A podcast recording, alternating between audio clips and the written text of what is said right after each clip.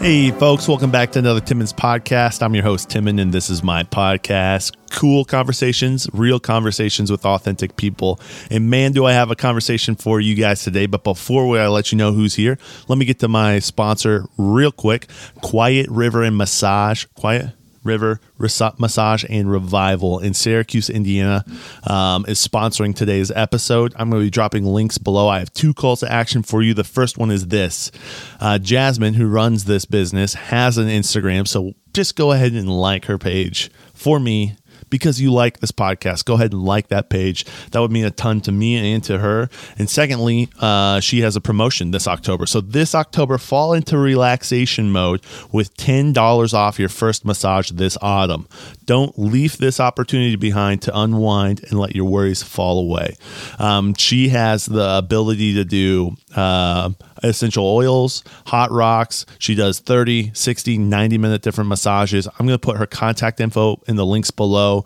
Uh, Google Quiet River Massage and Revival. She's got a phone number. I can't remember off the top of my head. Sorry, Jasmine, but it, will be in the show notes below, and definitely check her out. Um, I have had a couple massages from her, and I say a couple. I've had many massages from her. She's great, and uh, when she says you know relaxation and letting that stress fall off, that's a legit thing. Um, massages are crucial. You should definitely, definitely get one, especially when they're ten dollars off this fall. So check that out. Tell her that that Timon sent you and uh, go get a massage. So yeah, back to the conversation. Man, do I have a really cool conversation for you guys today? Benjamin Rogers is on the podcast. He is Goshen's mayoral candidate.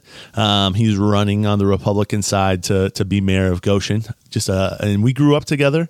And so uh, when I saw he was running, I'm like, dude, this is sweet because I know him already, and I'm excited to just kind of hear what he's he's standing for, uh, what what he why he's running, and all the fun stuff. So I ask him a bunch of different questions. We'll get into that. He tells about why, what's convicting him, the things he wants to do, and uh, yeah, a really fresh perspective, and I really appreciated him coming on and chatting. You know, it takes a lot to come down into the basement and get grilled by Tim, and it's not a grilling; it's it's like just a good time. So so appreciate him. Uh, check it out. You guys will love this conversation. Check out Quiet River and Massage. Again, Jasmine, thank you so much for sponsoring.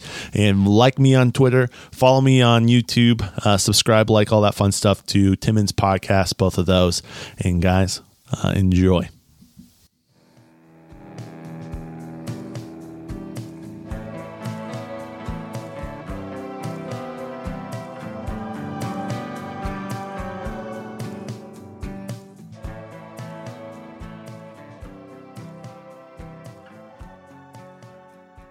Ben, welcome.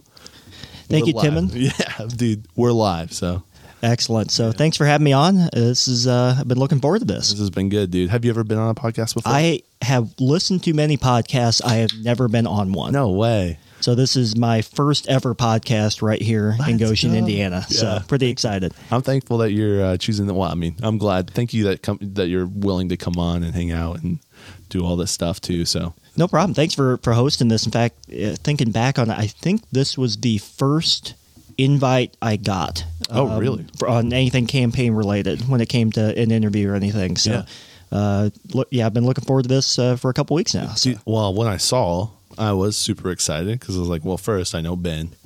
I've known him for a, a long time you know? And so i was like all right cool. And then um, as it's been ramping up i'm like mm-hmm. this is sweet. So i'm glad that we could collaborate and do this and you know, i'm excited for this. But yeah let's first uh, yeah introduce yourself to the viewers. Yeah. uh, my name is benjamin rogers and i am a republican nominee for mayor here in the city of goshen in the 2023 election I was uh, caucused uh, into that ballot position uh, a few months ago at this point, and uh, yeah, the last several months have been me getting out to, to meet the voters, and it's been a, a, really, really enjoyable process so far.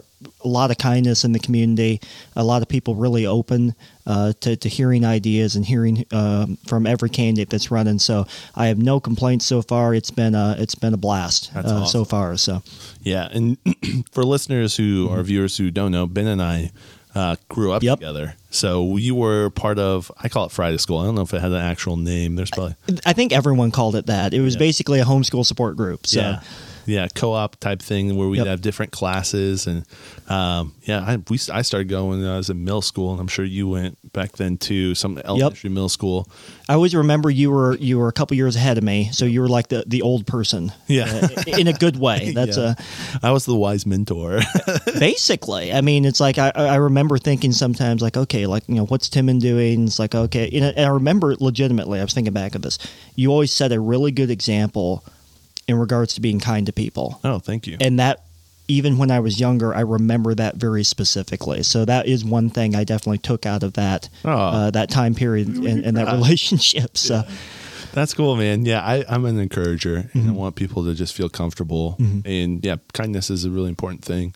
Uh, it's life's a lot better when you're kind to everyone. It is. You know, can't always be right. You may have uh, someone on your porch at 2 a.m. Yeah. who's throwing Cheetos everywhere, but most of the time you can act in kindness, and it's good. But yeah, yeah, I have good memories of that time. Of, Yep. of that place as well. Good friendships, um, good people there, and so yeah. And then we got educated. I don't know how educated we got. Uh, we learned some things uh, We for learned- sure. Yeah, So, yeah, that choir in place. Were you part of the Academy of Arts at all? yep, we, I remember us doing some some theater stuff together. Yeah. Um, and that's something that um, has legitimately helped me. I think in cases where it's like I have to get up and, and speak to crowds. Yeah. Um, it's helped calm me down a bit and be able to actually get to the message and actually get to what you know people want to hear. Yeah. Uh, without me panicking and running off the side of the stage. so Ner- nerves are a real thing. Mm-hmm. I mean, the butterflies, you start like, oh boy, and then you get up there and you're like stammering. Mm-hmm. Yeah, so that is, you know, you do that, you rehearse what you need to say, and you Mm-hmm. go up there, and doing that when you're young helps you later Yep. for sure. So, what? So tell uh, uh, everyone a little bit like family background Mm-hmm. or how you got to Goshen or just a little bit of that story here.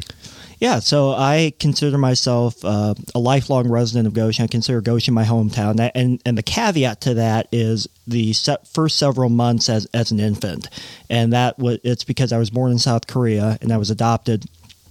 And I was I was the first of, of three kids that were adopted. Uh, my dad and mom are Brad and Susie Rogers, and uh, all of us kids are three years apart. We were all adopted separately. Um, but Goshen, I've, I've always considered my, my hometown. Um, and all of my formative years are, are based here in the community.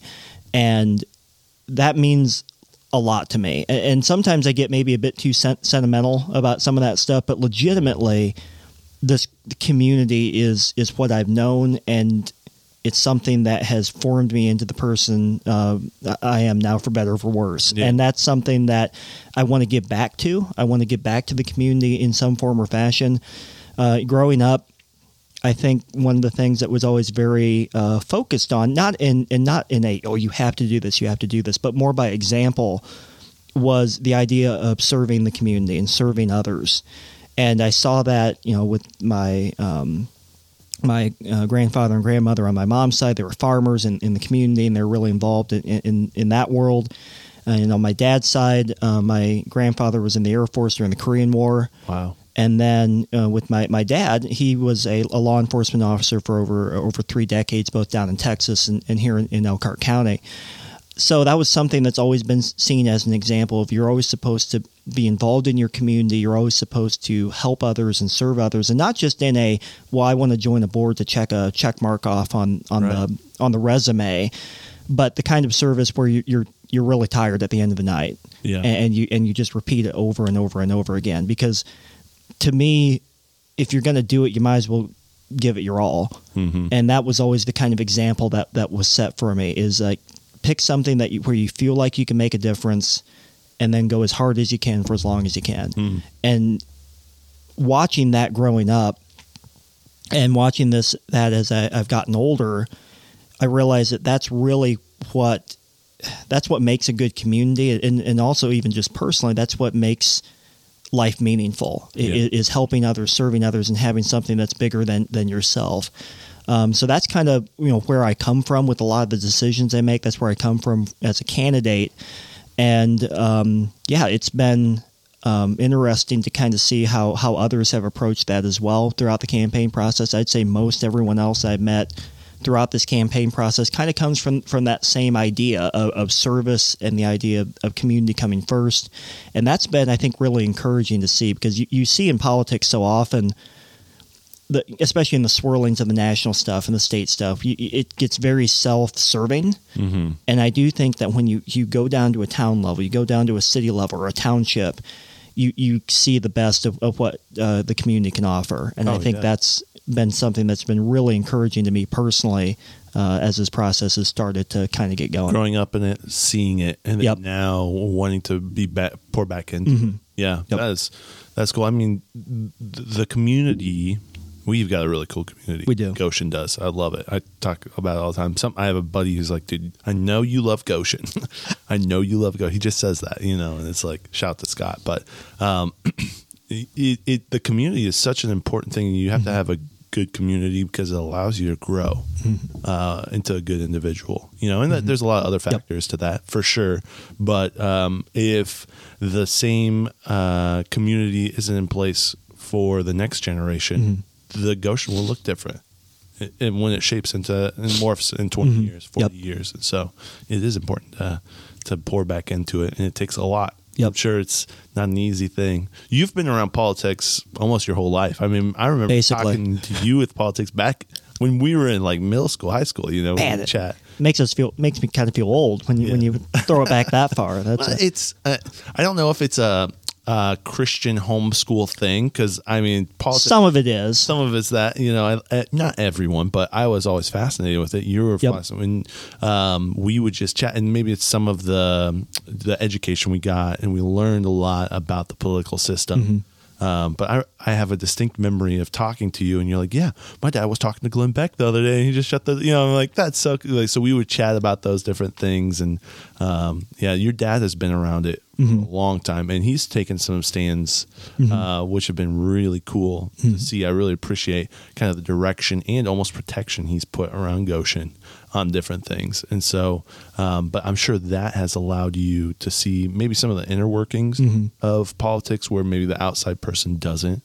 Um, but yeah, what what's that been like growing up in in that environment? Yeah, I, I think that's been one of the you know I think in any you know person's you know life and, and, and growing up, your parents are going to be one of your your biggest examples.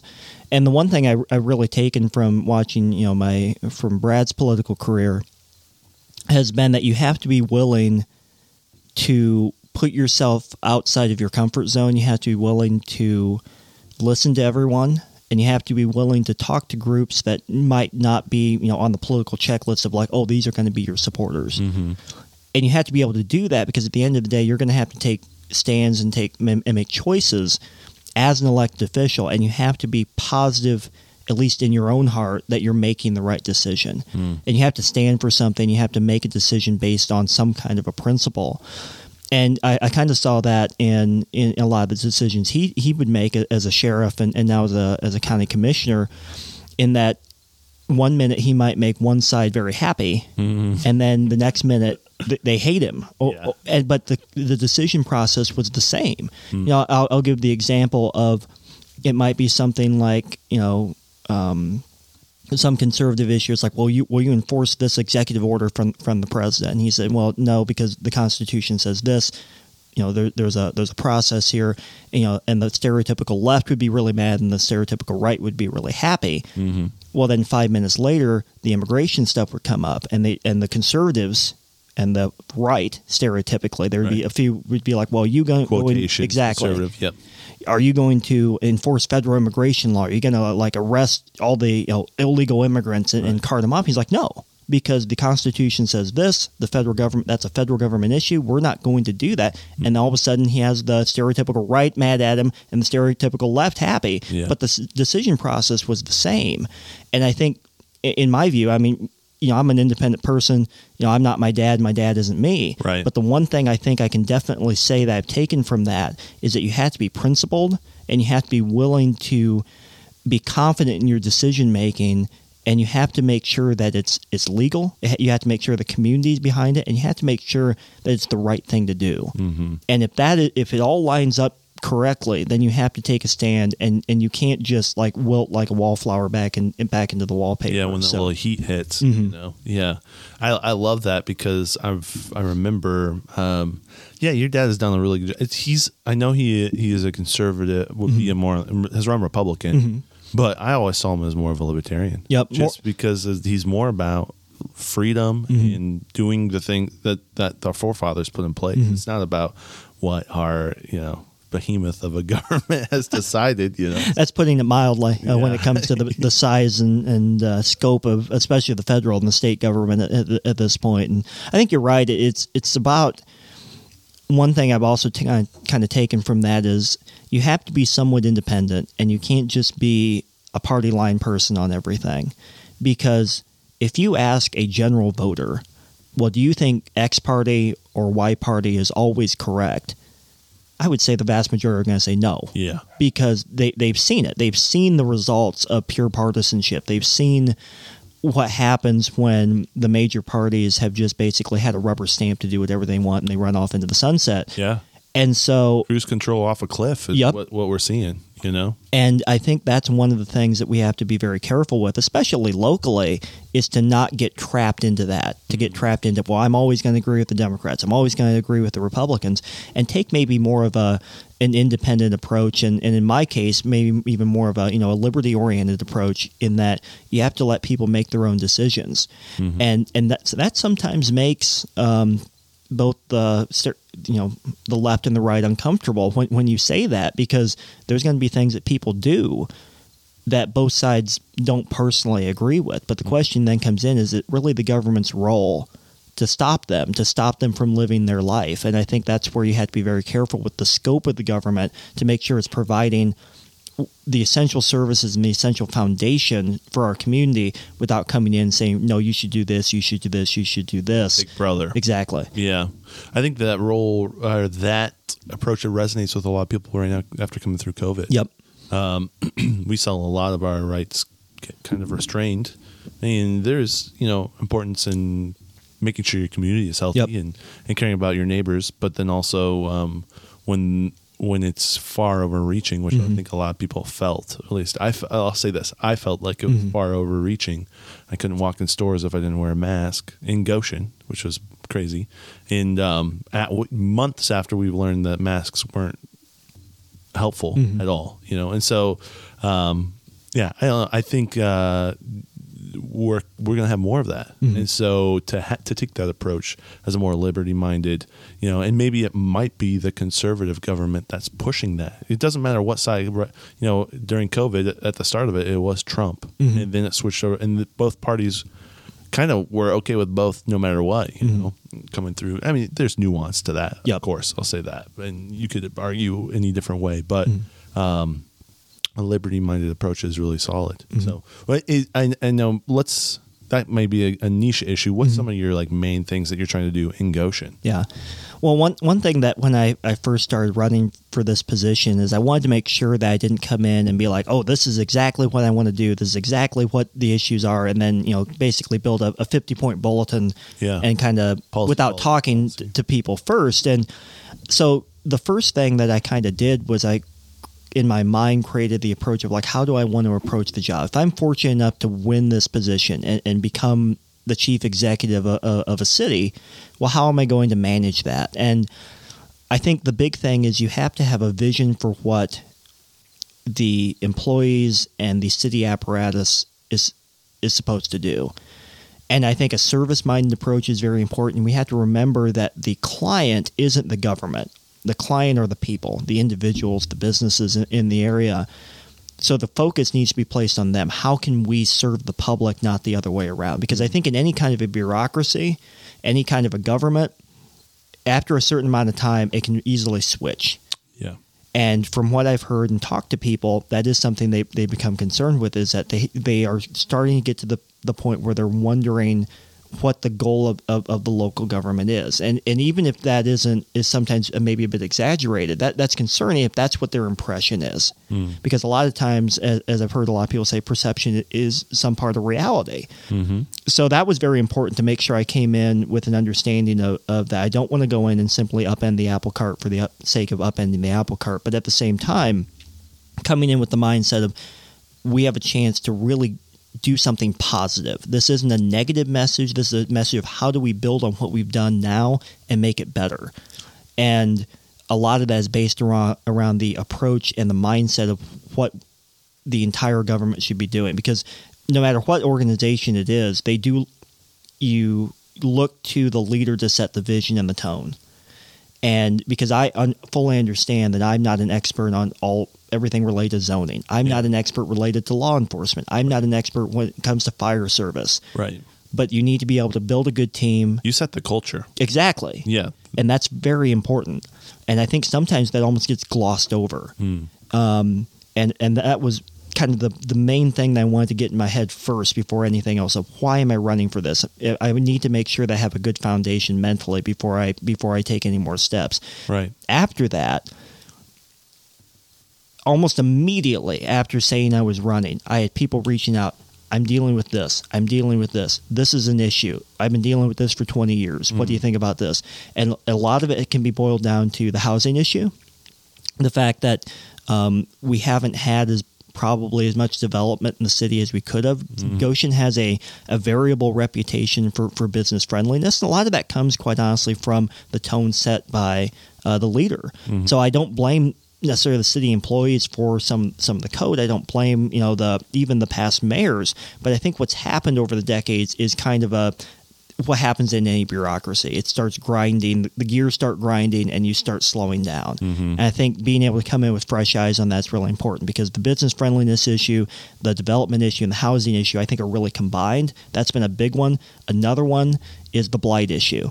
We have some neighborhoods that I feel like have been somewhat ignored when it comes to their condition. And you go into some of these areas, and there are a lot of I, I don't want to I need to be careful with how I put this, but problem properties, Mm-hmm. and a lot of them are owned by the same people throughout these I know, neighborhoods, I know exactly who you're talking about. Yeah. and we're not holding them to the same standards that every other individual Hmm. is held to, and that is that's causing a legitimate public safety concern. It's causing a, pro- a property values concern, and I remember I went to a meeting, and I don't even think that the people I was talking to uh, are were Republicans, but they were they were talking to me and they were going through all the issues they were dealing with, and they got to the blight issue, and I remember. I think I'll always remember this when they were ta- started talking to me about that issue, and they started talking to me about how they've tried to deal with the city on this.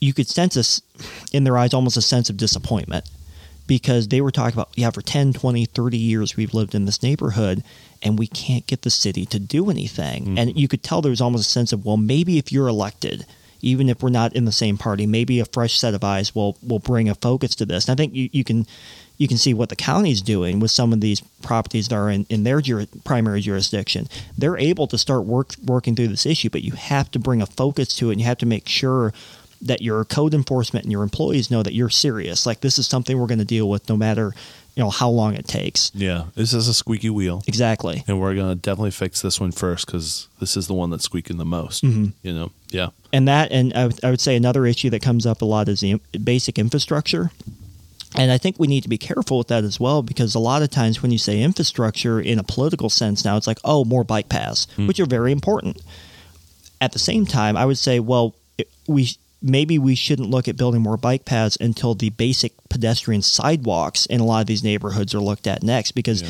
as you as I've been campaigning going throughout a lot of these neighborhoods you realize oh these these neighborhoods had a sidewalk system Yeah.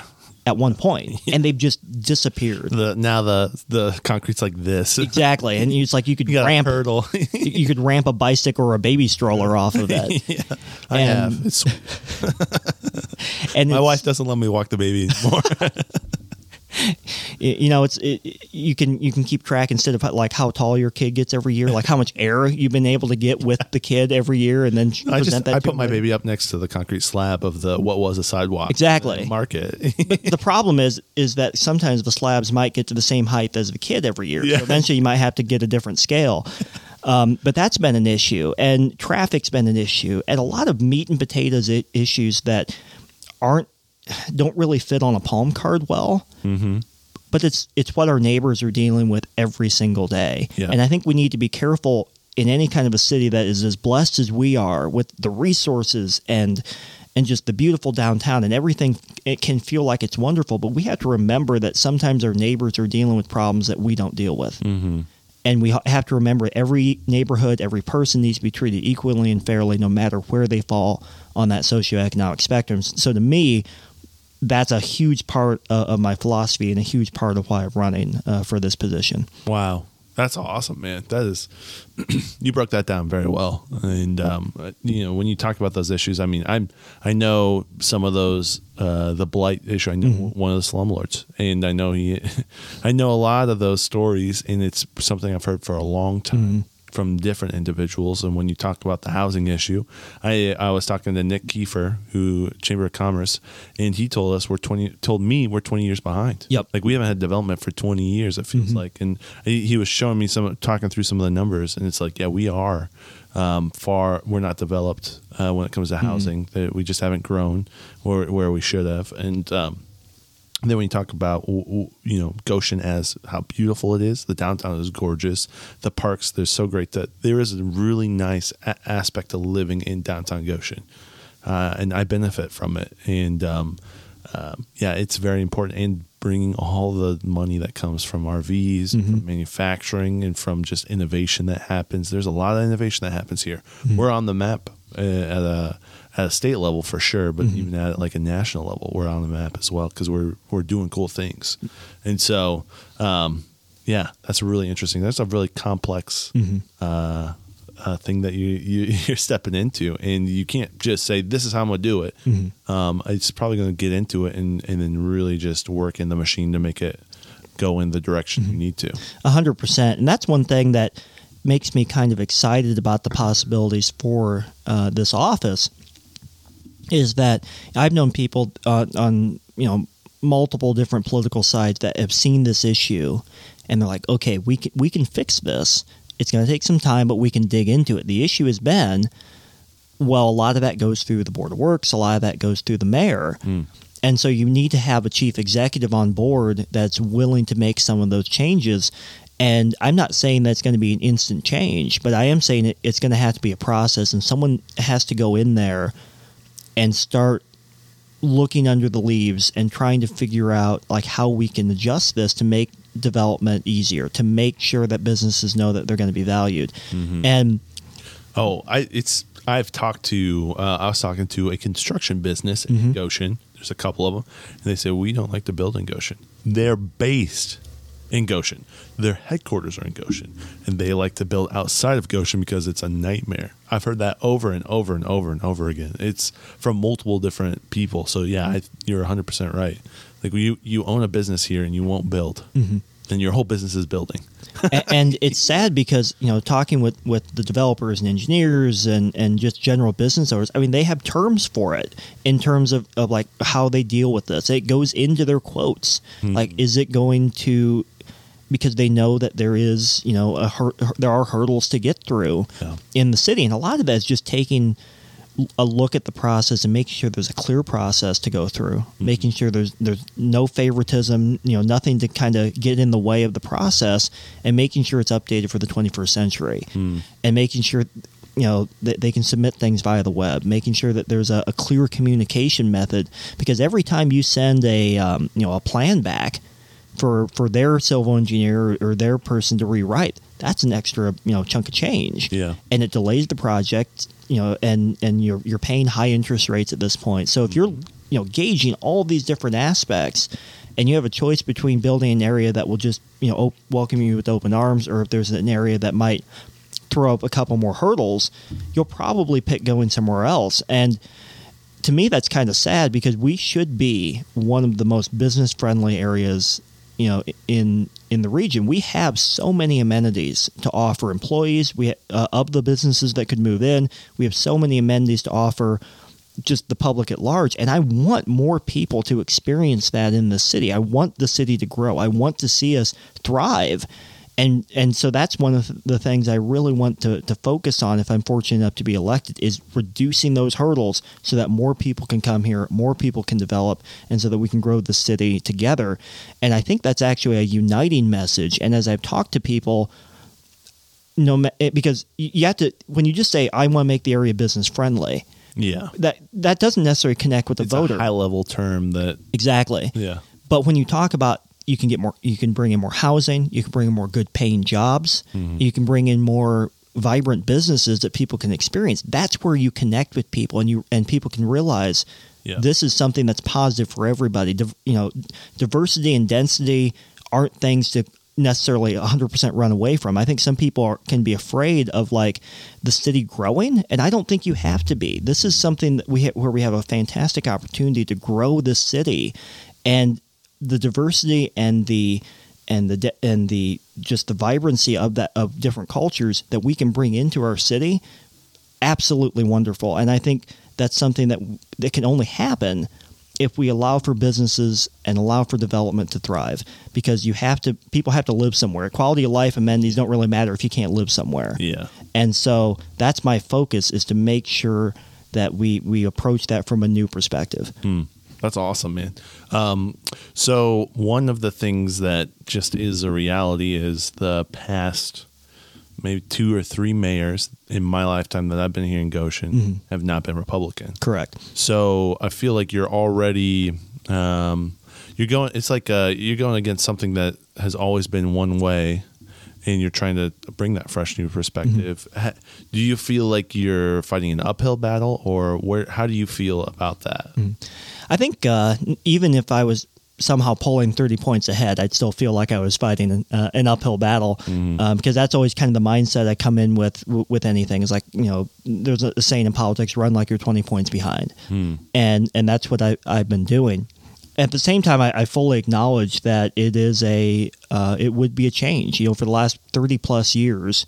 We have had uh, Democratic mayors in, in the city of Goshen. The the last Republican mayor, I believe, was uh, Chittister, and then Ralph Shank was before him. Never heard of him. Yeah, and it's funny.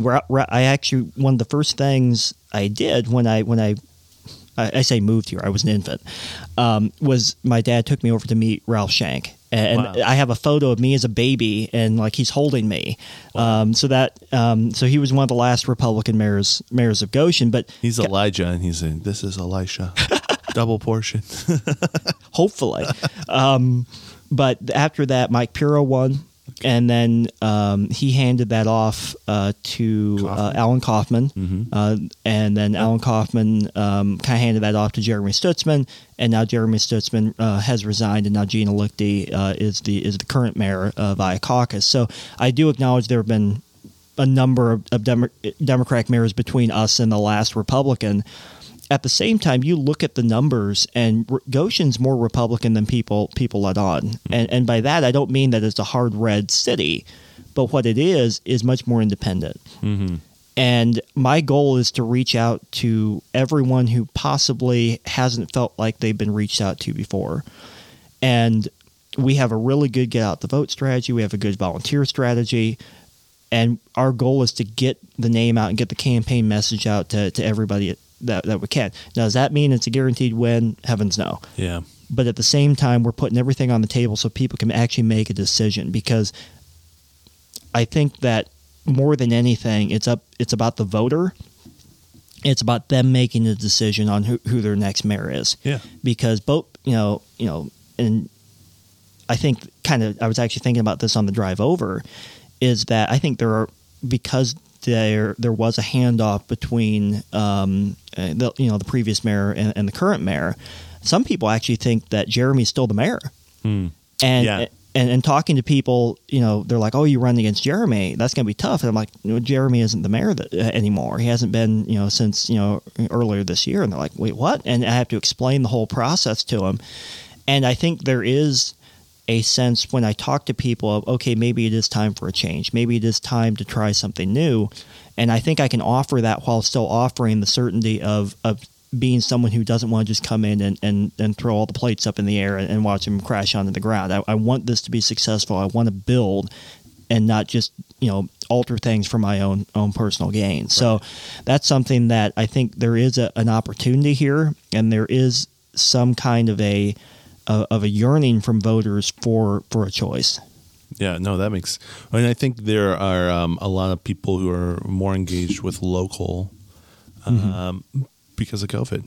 Yeah. That's when we realized it really affected us. like, oh yeah, who is my my mayor has way more control over my daily life than I. local local decisions matter A- and and a lot of people don't quite get it until you're right it affects them Mm-hmm. that a lot of the decisions you think are just made off in some you know city you know 300 miles away are made you know 5 minutes down the road Right. What's some of the biggest opposition you've felt Mm-hmm. since starting to run? You know, I haven't gotten anything too incredibly negative. Yeah. Um, I would say that I I had to fight through maybe a, few doubters when it comes to my age. Uh, Yeah. I would be probably the the youngest mayor. Uh, to my knowledge, i at least in recent history, Mm-hmm. um, I, I would be 29 uh, upon taking office. So the age thing comes up. So I always have to make sure that I, I you know, explain to people, uh, you know, the issues where I stand on stuff. And that usually puts people at ease. Like, oh, there is a thought process behind this kid. Yeah. I would say probably So crazy. it is weird, isn't it? you start thinking about our history, I feel like if I, if I remember right, Thomas Jefferson was like 33 when he wrote that. They were very young. They were, yeah, they totally changed our whole, like they set in motion. I think Joe Biden was 29 when he took office into the U.S. Senate. So that was a few years he ago. thinks he's 29 right now. Anyways, okay, I don't know. Uh, yeah, Um, that was a few years ago. but I would say the age thing is something I, I've had to work through, and and I think the Republican label uh, as well locally, um, because whether you're running as a Republican or a Democrat, you're going to have self um, by choosing that party to run under. You almost have self-imposed expectations on like where Oh, your yeah. policies are going to be, like how you're going to act. Groupthink. groupthink exactly and to me i always feel that almost the need to break out of that because i've always considered myself very much more independent when it comes to the decision making process. And i don't want to be the guy like oh he's that you know republican guy or he's that democrat guy. It's like i want to be an independent thinker that just so happens to be running as one of the major parties. Yeah. and i think that's been another thing especially as you campaign through the more democratic parts of the city where you have to you, you try to put people's minds at ease and show I'm not the enemy. I'm a human being that maybe has a few different ideas that you do, but we're all here for the good of the city. Yeah, that's. I mean, media has been pushing that so Mm-hmm. much. It's it's unfortunate that there is that thought. You know, and w- when it comes to, I'm not a straight vote, uh, Mm-hmm. straight ticket voter, so I don't go and just hit one ticket and then I cast my vote and I'm good to go. I actually go through and I'll choose individuals on the local level specifically because I know them. Mm-hmm. I'm like, oh, I know this person. I like this person. I'm gonna vote for them, and um, and it's based on the values of that person and if I think they're gonna be a good leader or not. It doesn't matter what is if by their name, if it's Yep. D or R or whatnot. But And it's interesting, you know, kind of going off on a tangent here, the, Yeah. the straight ticket vote thing. Indiana is one of the only states in the United States that still has straight ticket voting. really, Almost every other state has gotten rid of it, and it has come up fairly often recently on why does Indiana still offer the ability to vote just ticket and you don't look at who's on your ballot. convenience. and that has been one of the the hangups is that people are like, well, I just want to, I know I want to vote for this party, so I'm just going to click a button. Yeah. But we're one of the only states that still offers that option. I've always been of the opinion, like like you just said, you need to go through your ballot, look at everyone on it, and make a, a decision. You most people, you know, have made up their mind before go obviously going into the ballot box, but that final check as you go through each and every name. That I think is important. So I've never been a huge proponent of the straight ticket idea, it's- even in practice. From a local level, man, it is so hard to understand what someone believes. Mm-hmm. I, I've been multiple times where I'm in the ballot booth, and I've I've done my research beforehand, and it takes time. Mm-hmm. It takes time to look it up, and I can't. This guy's running for this thing, and I have no clue what he believes or what he stands for, and on both sides, you know, or usually it's just on Goshen for a long time. It's only been one person Mm-hmm. on one ticket, you know, one sided. Um, and so it's like I wish there was a way to aggregate that content a lot easier Mm-hmm. because it is tough to to sift through that uh, from a local level. Mm-hmm. I've found, and maybe the Goshen News might have something, um, but the, I found that it's behind a paywall, Mhm. and I'm like, I don't subscribe to Goshen News, and so how do I understand what they actually think or Mhm. not? So yeah, anyway, yeah, it's it's a tough it's a tough thing, and it's not an easy, convenient thing, Mhm. and it's, that's probably why that street ti- straight ticket. Yeah. Just click it. Don't think. and and with that kind of as, as well is that um, you know like for example the Goshen News I, I do believe is going to have a voter guide coming out in the next couple weeks. Cool. Um, the is that unfortunately, as the media landscape has changed, a lot of newspapers no longer have the resources that they probably should to really dig into the political stuff. For example, the Elkhart Truth, I, I remember back in the late 2000s, early 2010s, I thought they had, always had excellent political reporting. They would go do deep dives into campaign financials, all this stuff, right? Well, they don't have the staff to do that anymore, Hmm. and that's been something that has been kind of uh, sad to see uh, see go because that was something that I thought we got a lot out of. And you're right, a lot of stuff's behind a paywall now, which I understand why because of the whole, you know, the the economic structure of it. But at the same Right. time, if we if we completely lose local newspapers and local news, for example, we don't have a news station in term uh, news television station in Elkhart County anymore. Uh, you know, Fox 28 was the only one. In fact, we don't have a TV station in, in Elkhart County anymore because you know WNIT, where I actually used to work, Yeah. uh, the PBS station, they moved from Elkhart to South Bend, and then Wow. uh, Fox 28, um, you know, their studio closed down uh, as well. So we don't have even the local TV coverage that we used to have in Elkhart County anymore. Wow. Um, so I, eventually something's going to have to change. And I will give you know a lot of kudos to the Goshen News here recently for I think really stepping up with the limited amount of staff that they have to try to really come in and cover this stuff in, in more more depth. Everything from um, you know campaign finance hearings that the clerks do into the the candidate forum that they had last week. They're really trying to to to take a step forward with that again. And but it, it's hard. It's very hard in this current media Well, I think that's a. I mean, you, if you're gonna be a local news station, you need to go niche local. Yep. and that's this is perfect for it. Mm-hmm. You know, um, that's cool. Yeah, t- dude, talk about a little bit about what you've done before. That, like, what do you Mm-hmm. do now, and what have you done before? Because um, when you brought up you used to work at the PBS station, I remember that. I Yep. remember seeing stuff, and uh, yeah, talk talk a little bit about that. Yeah, it, it was something that um, when I was, you know, near the end of high school, I, I wasn't quite sure what I wanted to do. Um, I had a feeling it would be something in, in media. Um, Because you so were making stuff back at. yeah, I remember. short films and yeah, yeah, we'll dress up in suits. And, Yep. Uh, yeah.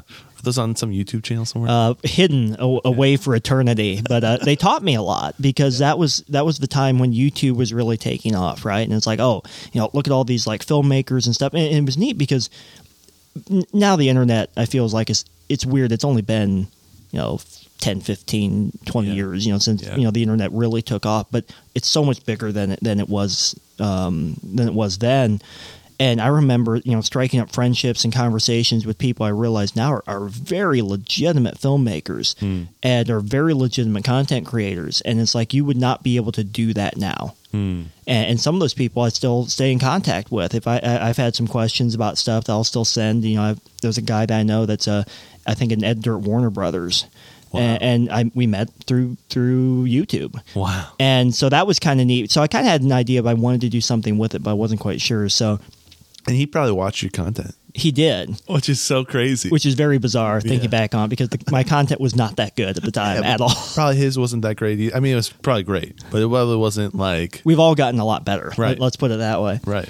And um, so I ended up going to Ivy Tech for a visual communication degree because I kind of had the idea of going in, into television, and they were attached to WNIT, WNIT, the PBS affiliate in South Bend.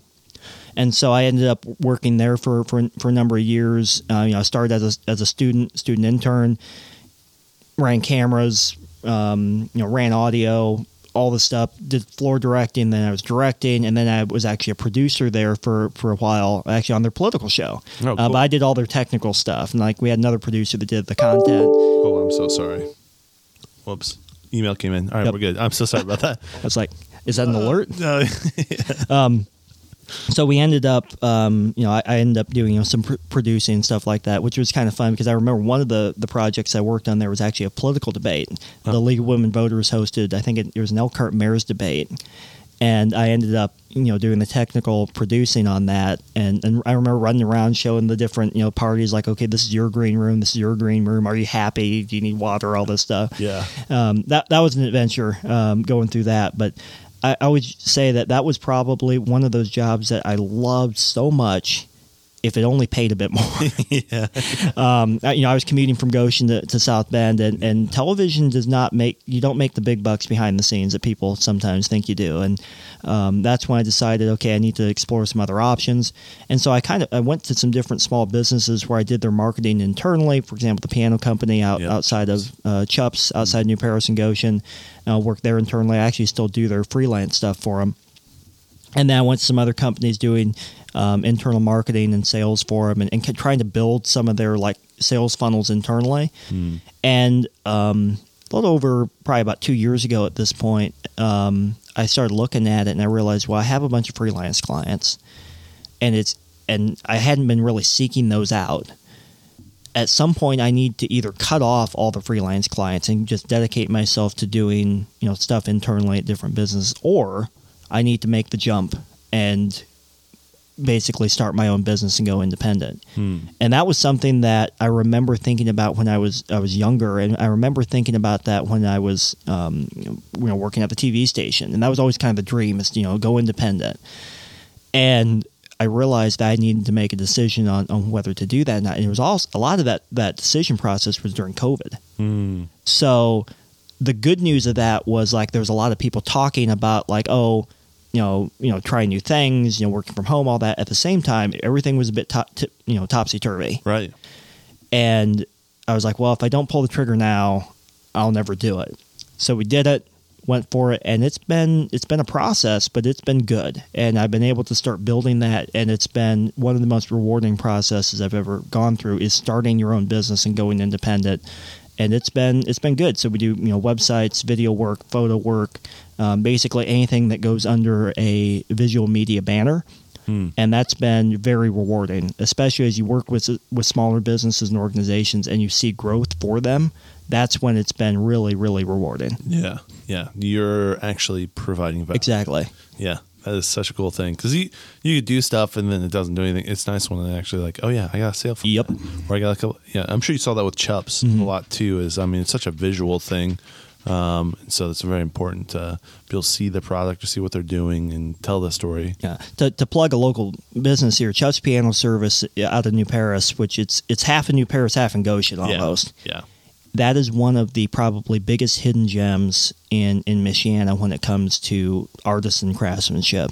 The um, number of Steinway pianos, Mason Hamlins of the you know the highest levels of, of musical instruments that go through there is almost un- unbelievable Wow. and and they truly have a national and international reputation at this point, and it's all based here.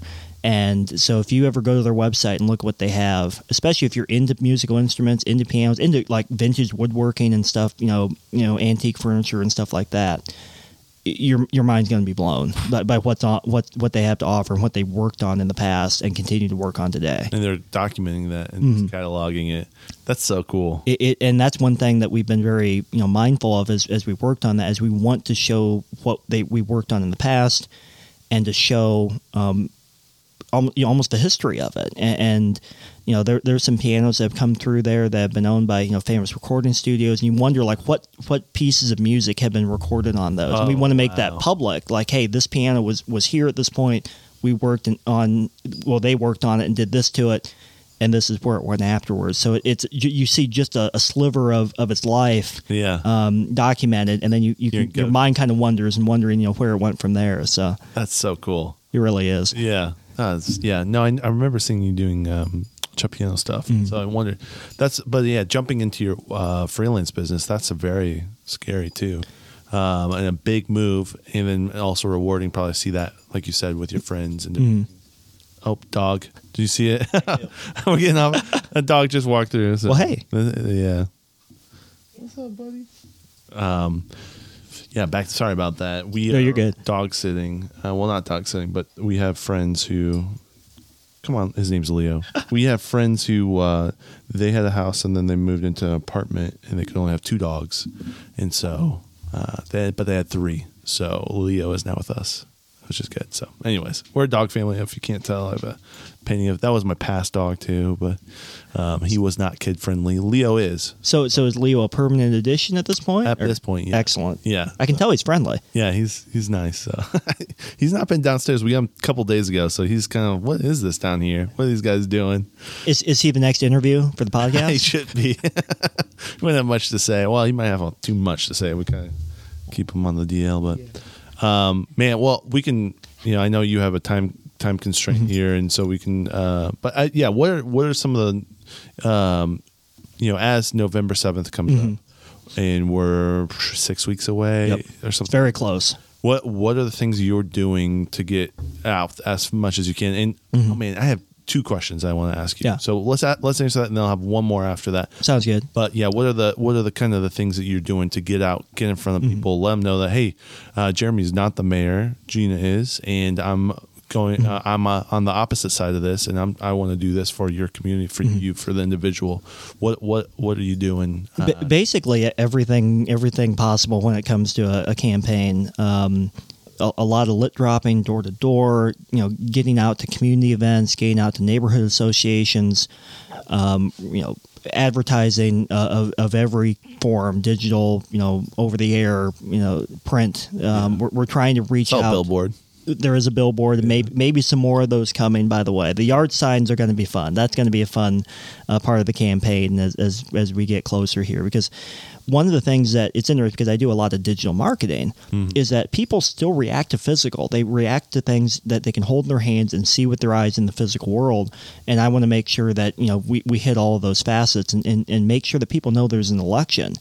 So a lot of it's been, you know, just trying to get the name out there as much as possible and just Yeah. flooding the city with as much um, marketing as possible. Because not only do I think that, you know, maybe I started on the back foot coming in later, you know, in the summer instead of, you know, being able to run through a full primary system, you know, getting ramped up. You know, I always had this joke internally: is I can always get a campaign ready in two weeks. I had to get a campaign ready in two weeks. that was that was the process, and uh, I didn't think I'd actually be called on that on that joke, but it, it happened. And so a lot of it's been that. But at the same time, the municipal elections have low, typically low turnout, and and everyone's aware of it. And it's it's kind of sad because that's where the decisions are made. And when you we talk about every vote counting, four years ago, control of the city council, Republican or Democrat, was decided by two votes in one district Wow. two individual votes. If someone sneezed that day, it would have changed the entire makeup of the council for the last four years. Wow. And that is something that people don't quite because I think some of it is because politicians lie a lot and they obfuscate the truth. And they're always like, "Oh, your vote matters." Yeah. I can assure assure you, in a city election, every vote matters. Because turnout's low. And a lot of times people will forget, especially because we're going into, unfortunately, another presidential election. Right. people will sometimes maybe get the two combined because you know the presidential debates have started. You're starting to see you know interviews with presidential candidates. But the November 2023 election is our election and it's right here and I think that's one of the biggest things is reminding people to vote this November, Yeah. not necessarily next spring in the, in the presidential primary. So that's been a big part of it is getting my name out there, trying to get the campaign message out there, and just reminding people that there's an election. Yeah. Yeah. That's. I mean, that's a lot. It's education. Mhm. You know, Exactly. It's, it's tough. And how do you educate? It sounds like you're going a, a good approach. Mm-hmm. A lot of different, you know, trying to get that out there, and that's awesome. Well, uh, so the- my second question, Mm-hmm. and and you kind of mentioned that in that answer is you got tapped in what August or Mm-hmm. Yep. earlier this summer. Just how did that all come about? Like what? that that was an interesting process as well. Um, so so to kind of go back a bit further, you know, Jeremy Stutzman, you know, resigned to become CEO of La Casa, and I think you know, you know, Republican Democrat doesn't really matter. You know, Jeremy, I think was really well liked. He, I think he did a, a good job as mayor. He served honorably. Very But- friendly. very Exactly. He was he was a great cheerleader for the community, and but when he resigned, that kind of kind of threw everything into a bit of a bit of a loop. So it's like they tapped their replacement uh, as both the nominee and the interim mayor in, in Gina i- earlier in the spring. And the Republicans had already gone through a primary process where it's like they, they had two candidates. And then we get into June or July, and one of the, the candidate that won the primary on the Republican side uh, had to resign for, for personal reasons. I think it had to do with his business and stuff like that. And all of a sudden, we're, we're left with kind of an unusual situation. We don't have a nominee.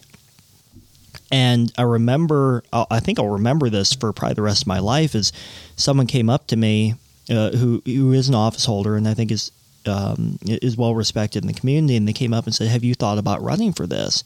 And I remember completely brushing it off, like hundred percent. And part of that was, I mean, let's face it, it can be kind of an ego stroke to be like, "Oh, someone wants me to run for for political office." Like that's really cool. But I didn't want that to be the reaction because I was like, if that's the reason I run for this, that's a terrible reason to run for public office. Right. And so I, I, I told him, no, I'm not interested. You know, we need to find somebody else. And then someone else came and said, hey, have you thought about this? And I'm like, well, someone else has asked me already, but it's like, "Mm, no, we're, we're not going to do it. And and they just kept on asking, just look. I'm like, fine. To shut you up, I'll look at it. And when I started going through the issues and I started going through the history of the office and what the office can actually do to help the community, and this sounds like such a politician answer, but but it's really the truth. When I realized that oh, we you can actually make a difference. That's when it started clicking. Like maybe I can put myself out there because I've always told myself I don't want to be the sacrificial lamb on, on the ballot. Mm-hmm. And it, it is difficult to come in at the last minute, get a campaign going, and get momentum going. But I realized that if I didn't do this, I would have no room to talk when the next thing comes up. And I'm like, well, why isn't anybody stepping up to do it? Hmm. And so when, when I realized that, combined with the fact that when you look at the issues, there are legitimate things we can improve and make better for, for everybody, that's when I really latched on to the idea to, to start going. So the caucus happened. Uh, there was no other Republicans that, that stepped up, so I was I was unopposed uh, in that caucus. So so I won something at this point. Yeah, one win Um, under the belt. one win under the belt. Yeah. And we really started hitting it hard. And knowing that I, I have the backing of of and, and this is one thing because you know we live in a unfortunately a very two party system Yeah. uh, in in in the United States. You know, in Indiana we have three parties. We have the Republicans, the Democrats, and the Libertarians. But a lot of it's very much based on the two major parties. Um, and so you have factions inside of those parties, and you because let's face it, a Goshen Democrat is not going to be the same as a county or an Elk, Elkhart City Democrat. There's going to be different things that they they're focusing on and different things that they're looking at. Same thing with the Republicans. And one of the big things that I am so grateful for in this is that all the factions that typically are you know will infight and you'll see you'll you'll see that in, in politics a lot Yeah. have been incredibly supportive and that's been one of the most humbling experiences in this is going into this knowing that there's people that, that are supportive and have my back That's cool. and that's given me the confidence to really hit this hard and the and the willingness to hit this hard knowing that there's people attached to this that are willing to put their name on the campaign as well and put, put their resources forward whether it's money or volunteer time and that's meant meant the world Wow. and that's been the motivation um, so it's been a process but and, and we're not done yet Yeah. but but it's something that um, I think no matter what happens, that'll be one of the biggest takeaways. Is that if people are willing to put themselves up there, even if they don't feel like, you know, I, I look at myself, I'm like, I am not the perfect candidate for for office. Like maybe if I was just like you know five inches taller and I was like you know ten years older, you know that you know you go through all these different Right. things Right. Even if you're not the perfect candidate for an office, even if you're not the perfect candidate for for any role that someone asks you to fill, consider giving it a shot Yeah. because I think we owe it to ourselves and we owe it to our community to, to do everything we can to to make a difference. That's so cool. Well, Ben, thank you so much, man, for coming on and, and just spreading your message and stepping into this role and uh, trying to do all this craziness in such a short amount of time. Um, really excited to see where this goes. I will say this one of the coolest things I've seen from the Republican Party in Goshen is how young uh, the ticket is this year. And I, it, actually makes me excited. No, it's been um, we have I think one of the strongest Republican tickets we've had in a long time, maybe in, in my memory. And I think one of the biggest things is everyone's on the same page. They're energized. Yeah. You know, we have policy disagree- disagreements, but that doesn't matter. We're working together and we're willing to work with anybody for, for the good of the city. And you don't see that all the time. Yeah. And that has been really inspiring and really encouraging going into this. And it makes you want to work harder. And then when the next person works harder, you work harder. And it just kind of goes down the line. And I think you're going to see a lot of stuff from the Republican candidates this go around due to that energy that you might not have seen in, the mm-hmm. past. We're, we're willing to reach out and, and talk to everybody because we have confidence in our message and we have a confidence in the team that we're presenting uh, to the rest of the city. That's so cool. Uh, where can people find you? Or is there any last things you want to shout out? So both of those. Yeah. Um, well, I guess the first thing is make sure to vote. Uh, voter registration deadline is coming up in about two weeks uh, at the time of this recording. So make sure you go to indianavoters.com uh, to m- check your voter registration. It's really easy. The state actually, I think, has one of the best websites available to do that. Cool. Uh, out of all, out of all the ones I've seen, typically, you know, a lot of times government websites aren't the easiest things to get through. Yeah. Um, the indianavoters.com is excellent. So make sure you're registered to vote. Make sure your voter registration is updated, and um, make sure to vote because the turnout in a municipal election is typically quite low. So you have the ability to make a difference. You have the ability to actually visibly make a difference in the election result. And it's right here in front of you. You can vote at any vote center. We have a great vote center system in Elkhart County. You don't have to remember what precinct you're in. You just walk in your photo ID, say I'm here to vote. They'll show you, you know, show you to the, the polling place and you're in and out of there in a couple minutes. It's very easy. It's very easy. The clerk's office does a great job with it. So make sure you go out and vote. And to find out more about me, if you haven't gotten like a door hanger or something on your door yet, um, rogersforgoshen.com is my website. You can also Google that. And uh, also on Facebook as well. We have a pretty active Facebook page um, showing what we're doing in the community and uh, and uh, some of the issues. So uh, any anywhere online, also on my website, my my phone number, my emails on there. I try to re- respond as quickly as possible to all that. Uh, so to reach out with any questions, and because this is a process that only works if people are engaged. Cool. Well, Ben, thank you so much for coming on. Thank you. And uh, yeah, Godspeed. Hey, appreciate it. Right, bye.